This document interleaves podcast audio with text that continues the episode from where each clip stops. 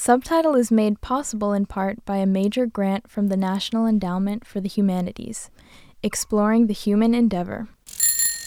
Hub and Spoke. Audio Collective.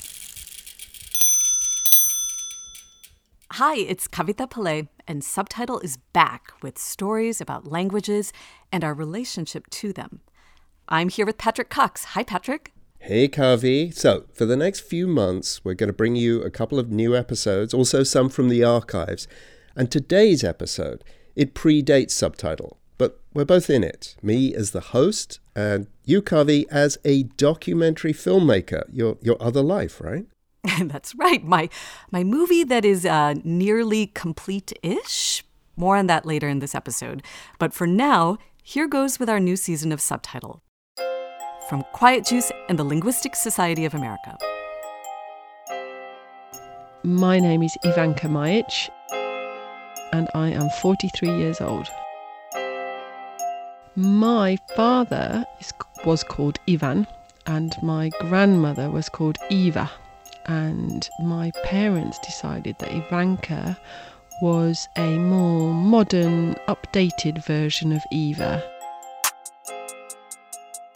In some Slavic countries, Ivanka is a popular name, including among the Croats of Croatia and Bosnia. That's where Ivanka Majic's father was from. Her mother's from Britain, hence the accent. Ivanka's British. She works as a digital consultant. And because of that job, she's been an early adopter of all things digital. So when Facebook came along, she signed up, even when the rest of us thought it was just some kind of college hookup thing. Likewise, Twitter. Twitter was a very new, this idea of this social media was very new. So I signed up and my name's Ivanka, so I went for Ivanka. I didn't really think it through. Yes. Ivanka Majic, resident of Brighton, England, self employed, married, one child. She snagged the Twitter handle at Ivanka. I almost don't need to tell you what happened next. I started getting messages like, you know, I either don't like your shoes or I like your shoes or what were you wearing and stuff like that. But also things like, I, I'd like to start a business. Please, could you ask your father to give me some money? This kind of stuff sometimes completely took over Ivanka's Twitter feed, which was funny, but also annoying. She wasn't a fan of Donald Trump or his politics. In fact, in Britain, she's an activist on the political left. Equality, feminism, climate change, these are her issues which makes what happened next just that little bit more head spinning. The day was January 17th, 2017, three days before Trump's inauguration. I woke up, my husband gets up, picks up his phone, and goes, Oh, ITV News wants to talk to you. First one TV station. And I'm delighted to say that Ivanka joins us on the phone now. Then another. It was favorited 15,000 times, more 15, than. 15,000. then another. Here's what had happened. For the millionth time, someone on Twitter had confused her with Ivanka Trump. The tweet actually was a quote. It said, At Ivanka, space, Trump is great, a woman with real character and class. No biggie. Except that this tweet was then retweeted by Donald Trump last night meant to put his daughter Ivanka Trump into a tweet. Because it was a program about her. The tweeter in chief had been a little hasty. He hadn't noticed the tweet was directed at the wrong Ivanka. So the British Ivanka was having her 15 minutes of fame and not really enjoying it. One of the TV stations phoned up and asked to come down to film me in the house to talk about how I'm classy or is Ivanka Trump classy or the way it was phrased just got my blood up just made me angry. Why would you come to my house? You're not going to you know film my family just because of some nonsense. Which was when she decided to turn the nonsense into substance with the help of some friends she drafted a responding tweet to the soon to be president that said this and you're a man with great responsibilities. May I suggest more care on Twitter and more time learning about hashtag climate change. And then she also included a graphic showing the overwhelming belief among scientists that climate change is caused by humans. What was the response to the tweet? Was it did you get the kind of response that you were looking for? I think I did. I obviously didn't get a response from the president of the United States, the future, what's he when they're president elect? But the point that I wanted to get across was about climate change. Given given everything, and I think I did the I did the best I could in the circumstances. That's really interesting. I mean, it sounds as though you've um, leveraged the coincidence of just having the same name as the president's daughter and having this confusion on Twitter to your advantage, or to at least to the advantage of an argument that you kind of wanted to put out there. Yes, I think I, I tried to move the conversation away from, you know, accidental tweets. Accidental tweets based on mistaken identity are, well, really common. There just aren't that many names in the world. People are constantly making the wrong connections. Just the people who are associated with Donald Trump, many of them have Twitter doppelgangers. There's a Mike Pence whose bio states he is, quote, not a Christo fascist politician. There's a Scottish Steve Bannon who mainly tweets about golf. There's another Scot, an office worker called Kellyanne Conway. And there's George Papadopoulos, not the former Trump campaign aide who allegedly told an Australian diplomat that Russia had, quote, political dirt on Hillary Clinton, and who later pleaded guilty to making a false statement to the FBI. Not him, but George Papadopoulos, certified public accountant who does business in a suburb of Detroit and flies to Greece to look after his mom. A lot of these people put a brave, jovial face on their accidental notoriety. But just imagine the thousands of hate messages they must get. Humanity probably doesn't seem all that nice to them. Well, on the pod today, lifetimes of the not rich and not famous. Just people who have the same names as the rich and famous. Before we take you to southern India, where my family immigrated from, I want to tell you about Immigrantly. It's a podcast about immigrants and the people around them. When I hear someone say the personal is political, I think about feminist politics, of course, because that's where the phrase originated. But I also think of immigrants who themselves are so often personally affected by political actions. Out of all of this come immigrant narratives of pain and strife also of love and connection. Immigrantly presents the human dimension that's often missing from our conversations about immigration. Host Sadia Khan is an immigrant herself. Conversations on Immigrantly are complex, challenging, and often messy, but they're never boring. Immigrantly. Listen and subscribe.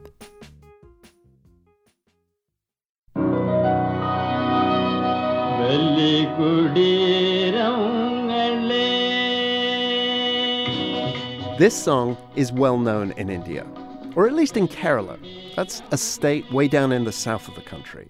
Kerala has a proud tradition of a type of politics that's not exactly in fashion these days communism. It's not one party rule. Communists in Kerala are elected, and they have been on and off since 1957, which makes Kerala either the first or the second place in the world where communists came to power via elections. This song celebrates that. The lyrics are all about martyrs who died in the fight against feudalism.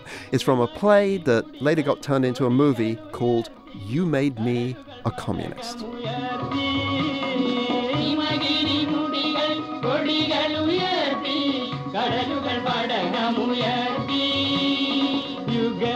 My parents are Malayalis, and uh, people from Kerala are known as Malayalis because the state language in that part of India, it's Malayalam.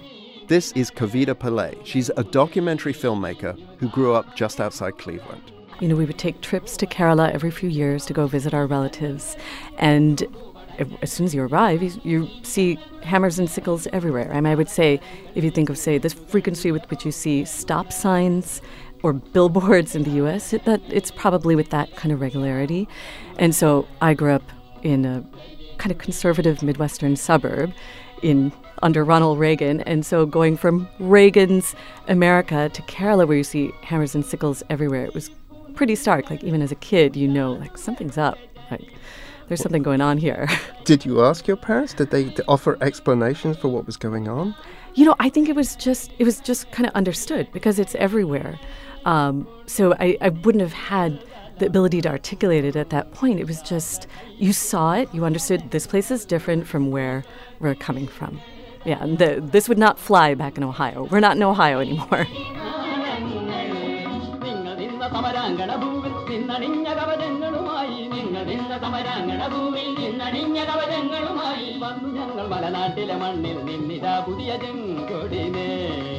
In 2005, I ended up going to India on my own on a, a year long research fellowship. And pretty soon after I arrived, I met a young boy named Stalin. And I already knew that there were people in Kerala named Lenin, so and I knew something about the state's communist history. But you know, when I met this boy named Stalin, it I, my first reaction was just like horror, and then I was fascinated. You know, I had to know how did you get your name?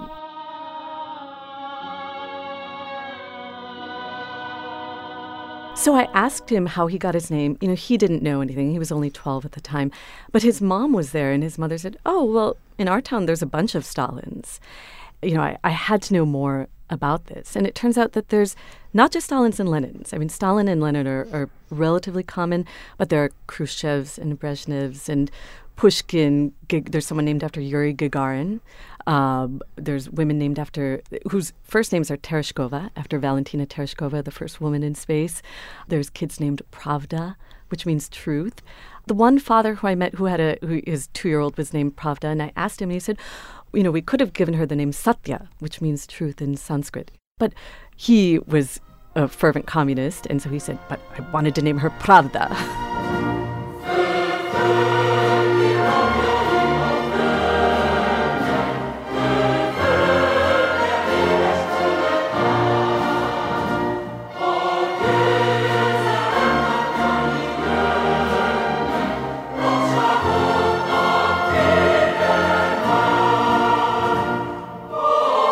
There's one Stalin, you know, in particular who kind of stands out to me. He's a bureaucrat in his mid 50s. He's a fervent environmentalist. He also has like a menagerie of lots of animals and he's a recovering alcoholic and he is a ardent admirer of his namesake. So he's saying that these days people don't even know the name of their grandfather's father, but this particular day on which I interviewed him, it was Stalin's birthday. So he was saying, This particular day is a holy day. And how lucky am I because I was named after Stalin, who is the most handsome man I've seen in my life. Just look at that mustache. What a masculine face. All right, so the guy finds Stalin handsome, he likes the mustache and all of that. But does he know anything about Stalin's life and what he did during his life? He actually knows a lot. Um, he's read a number of histories of Stalin. And so, you know, I asked him about this. And I said, you know, this is a man who's best known for killing tens of millions of people, of his own countrymen. And, and what's your response to that? And his response was always, you know, some version of, well, Joseph Stalin. ഒരു ഒരു പുരുഷത്വം സ്ഫുരിക്കുന്ന ഒരു മുഖം ഞാൻ എനിക്ക് Stalin united many small countries to make the great Soviet Union. സ്റ്റാലിനെ പറ്റി ഓർക്കാത്ത ആരും And yeah, there were some atrocities along the way, but it takes some talent to do that. You know, I'm someone who can't even kill a chicken. It takes some talent to do these cruel acts, and the ends justify the means. This is really interesting, Kavita, because about a decade ago, I was reporting in Georgia, where Stalin is from. I went to Stalin's birthplace, Gori, the town of Gori, and I arranged a tour where I interviewed the tour guide of the Stalin Museum. Also in town at the time, although it's since been taken down, was a huge, great statue of Stalin. And everybody I interviewed in Gori would agree with that, that the ends justify the means. They were tremendously proud of the local boy made good. Mm-hmm. That said, he was the local boy. In Kerala, why? Why? Why did they pick him out above other leaders who might have a little less blood on their hands? It's not just Stalin and Lenin who are regarded with this kind of reverence in Kerala. You'll find it for Lenin, Mussolini, Hitler. There is this respect for these people not despite what they did, but in some ways because of what they did. there's just this reverence for these people who very quickly managed to make these countries powerful, yeah, despite those horrors. Initially, I thought it was, oh, there's so much distance. They're geographically distanced from it. Historically, in terms of time, they're very distant from it. Maybe that's what's going on. But even people who know what happened feel like, yeah, they did what needed to be done. The whole country benefited from it. What about American names? Are there any sort of great American leaders who are popular among uh, as names in, in Kerala? People are certainly naming their children after other global popular figures as well. I've heard of a Roosevelt, uh, Lincoln, Kennedy. I'm told that Kennedy's son's name is Clinton. I've heard of a Nixon. Any Trumps yet? Not as far as I know. I thought there might be. But the thing is, people are very aware of how Trump is affecting Indian workers. So they say, oh, he's trying to kick our people out of the US. Our, you know, techies who are going to the US, he wants to get rid of them. So we don't like him. The other thing is people associate Donald with Donald Duck. And Trump, you don't find a lot of one syllable names in certainly not in Kerala. So maybe if Trump's name had two syllables, maybe he would be more popular. But I think, you know, nowadays people are just much more well versed with what's going on with Donald Trump as opposed to in the past, people would not have known as much about what Stalin and Lenin were up to. They didn't have social media to inform them on a you know minute by minute basis. Is the name Lenin as popular as the name Stalin? The name Lenin is is more common than the name Stalin.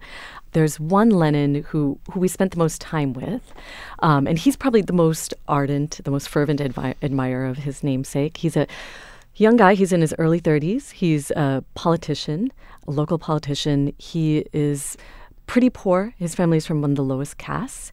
But despite the challenges that he faces, he's also studying to get his PhD in history.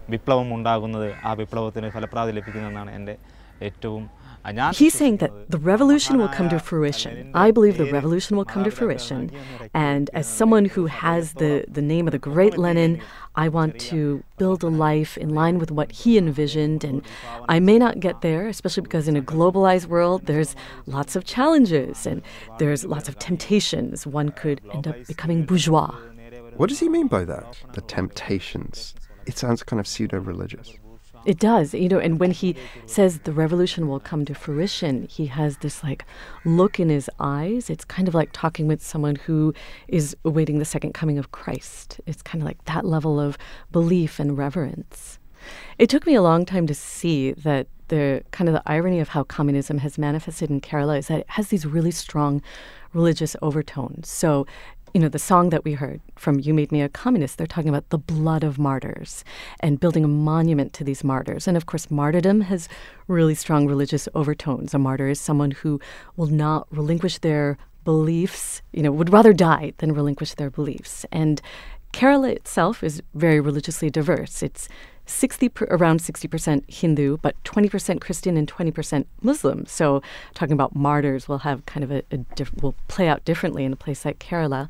Um, but also, you know, in terms of the imagery that you see, it's not just hammers and sickles. You know, you will see these triptychs of Marx, Engels, Lenin all over the place. And it's like Father, Son, Holy Spirit, or Brahma, Vishnu, Shiva. They are like prophets or apostles. And I think because of that level of kind of religiousness around these figures, it can be hard to question them, you know, for people who have any sort of doubts about them.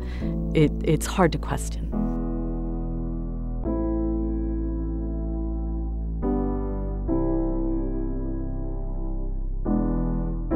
I think one of the other elements is caste. You know, for people from lower castes, to give your child a name like Stalin or Lenin seems to have kind of a special importance. In a way, it's kind of like thumbing your nose at the system and maybe seizing some of the respect that Indian society denies you. This very hierarchical place is den- denying you some sort of respect because of the caste your ancestors was were born into. Well, giving your child the name of the, one of these like quote strong leaders is a way to kind of say like I'm rejecting this. I'm rejecting this system. Because people can't figure out which caste you come from if you've got a name like this? it's not necessarily that you can't figure out your caste because people are looking at so many things. They're looking at how light or dark your skin is, whether you're fat or skinny, and trying to figure out where are you on the totem pole? Like, are you above me? Are you below me? So, giving a name like Stalin or Lenin, it may not hide what caste you're from, but it might just be a way of saying, like, I'm standing up against this.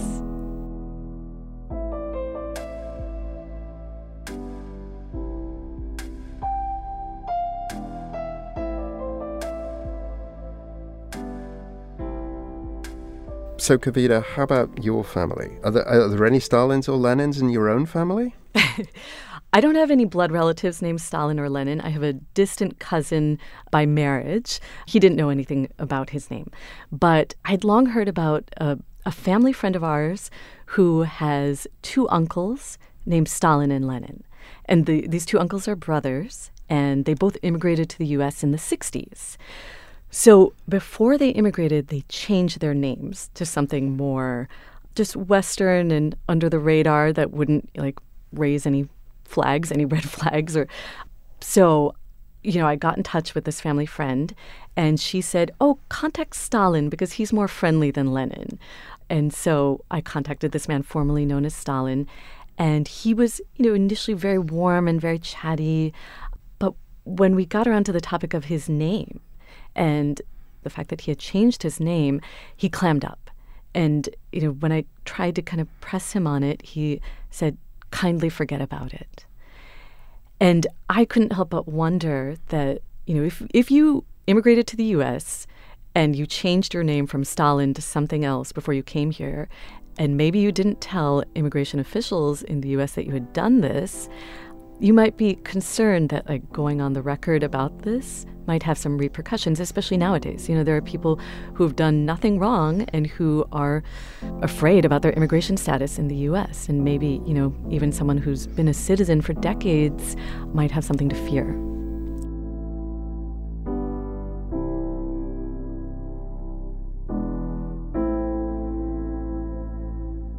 You know Kerala very well much better than most Americans do. And you've been going there now for several years, interviewing people about the choices that their parents made to name them Lenin and Stalin. And there's a kind of joke factor there. I mean, before we get why all of this is taking place, I mean, are you ever worried that you're sort of just making fun of these guys? I think of this story as a tragic comedy. You know, I started working on it in 2009 but I had been thinking about it for several years before that. It was initially the name Stalin and Lenin were an inroad into looking at kind of these contradictions and even hypocrisies in Kerala. The fact that Kerala espouses all this like communist rhetoric and workers of the world unite, but the state is kept afloat financially kept afloat by the fact that millions of workers from Kerala go to uber capitalist places in the oil rich Gulf, right? They're going to Dubai and Qatar and Saudi Arabia and Oman and sending millions and millions of dollars back to India. Communism is kept alive in Kerala by capitalism, essentially. So that was the story that I was looking at. So when people would say, you know, these things to me about, you know, these kind of reverential things about the likes of Lenin and Stalin, you know, at that time, I just thought, like, these are outliers. Like, this is an anomaly. And I didn't see it for what it was. At the time, I thought, I can't put brown people on screen saying this stuff because they will seem ridiculous. Especially for Western viewers, this would seem just like outlandish and freakish, even. And my ideas about this changed a lot after the 2016 US election. It was at that time that I realized that what I had been ignoring was actually, you know, kind of a symptom of this almost like this disease within our species. It's not just in India that we see reverence for leaders who do and say some terrible things. So, you know, in, in, the wake of the US presidential election, I suddenly realized that people saying things like Stalin and Lenin were great leaders, they committed some atrocities, but they did it to make Russia great again. suddenly it didn't seem like outliers. Suddenly it felt like a version of a lot of what we were hearing here. It's like, so what if, you know, Donald Trump said and did such and such? He's doing it to make America great again. This was no longer just like contained by the boundaries of Kerala. It was a reflection of just stuff that is in our species, really, like this reverence for, quote, strong leaders who will do whatever it takes in the minds of, of some in order to like enact their vision. Kavita Pillai, documentary filmmaker, and nowadays, of course, co host of Subtitle. Kavi, what's the latest on your film and when we might see it? well, last year this time I said 2021, but now I have no idea. I just I can't put a date on it until we're in a post-pandemic world. Fair enough, fair enough. Well, it really is a tricky one, naming your child. Even if you don't deliberately name them after someone, who knows how that name will come across decades later? Just ask Ivanka Majic. So, Ivanka, just the name carries so much baggage. I mean, it's not the same as being called Stalin or Lenin, but nonetheless, it's kind of problematic, I would imagine. I mean, do you have people sort of double take when you tell them what your name is? Do you mean just in the sense of Ivanka Trump? Because you know, Yes. there is a longer answer to this. There's a Yeah, what's the longer answer is as we've we've established at the very beginning of this conversation, I'm 43 years old. So I was born in Britain in the 70s. When I was a little girl in Birmingham, I wasn't foreign. I was had a funny name, uh, but I was white. Um, later, as a teenager in England, um, obviously my first name rhymes with something that people like to use as a, an offensive word, so that that caused it. So that was a whole different strain of problems. Okay, if you're not British, you may not be picking up on what she's saying. British pronunciation of Ivanka is Ivanka, which rhymes with wanker. If you don't know what that means, I'm not going to tell you. Look it up. But somehow, in the intervening period, with the Slavic names comes an assumption of foreignness. So I know now that it's law, but about 20 years ago, I got asked to turn up for a job interview with my passport. I really didn't like that. I really was offended by it because one of the things I always liked about the difference between my British self and my what was then Yugoslav self was that in Yugoslavia you had to have photo ID and three stamps for everything. Rubber everything had to have a rubber stamp on it. And in England you just signed your name and you were who you said you were and that was that was cool. And I really, really didn't enjoy this, particularly as the person who'd invited me to this interview had a foreign name too. And I was like, well, what, where's your passport? I felt like they were expecting me to walk in and go, hello, my name is Ivanka. Uh, you know, lock up your men. I've come to eat your children. You know, uh, suddenly this Ivanka Majic name made me really foreign and really you know Russian. And so your original question was something about the burden, the, the luggage that comes with the name. I actually find in the day to day of being called Ivanka that people aren't that bothered by it other than foreign. And fewer people than you imagine associate me with Ivanka Trump when they hear my name the first time. I think now, since the, the Twitter thing a year ago, people go, Oh, are you that Ivanka? So I get to have a minute of being recognised and then we have a laugh. But I think the burden is more to do with immigration and Slavs, the Stalins and the Lenins, than it is to do with Ivanka Trump. I'm sorry, Ivanka Trump. Ivanka Majic, digital consultant who lives in Brighton, England. If you want to know more about her life, she co hosts a podcast. Why does that sound familiar? It's called Michael and Ivanka's Grand Podcast. We'll post a link to that at our website, subtitlepod.com. So check that out, and also please rate and review us at Apple Podcasts or wherever you listen. Thanks today to Tina Toby, Jeremy Helton, Alison Reed, Sadia Khan, and the team at the Immigrantly podcast. Everyone at the World Radio program, essential listening if you care about the world beyond American borders or about the influence of the rest of the world on America. And also to the National Endowment for the Humanities, whose support has meant so much over the years to Subtitle and before it, The World in Words. Last but not least, our thanks to all the other podcasters at the Hub and Spoke Collective. Hub and Spoke podcast tells stories based on ideas among artists or scholars or just walking down the street. Among them is Soonish, a podcast about the future and how we might design it to be better than the present. host Wade Roush has a brand new episode out about what the pandemic may have taught us about learning. Consider the very strange moment we're in as a giant research experiment. Zoom classes are just the start of it. We highly recommend Soonish for its many takes on the future and how we might actually achieve progress. Check out Soonish and all the other Hub and Spoke podcasts at hubspokeaudio.org. Thanks for listening, and we'll be back in a couple of weeks.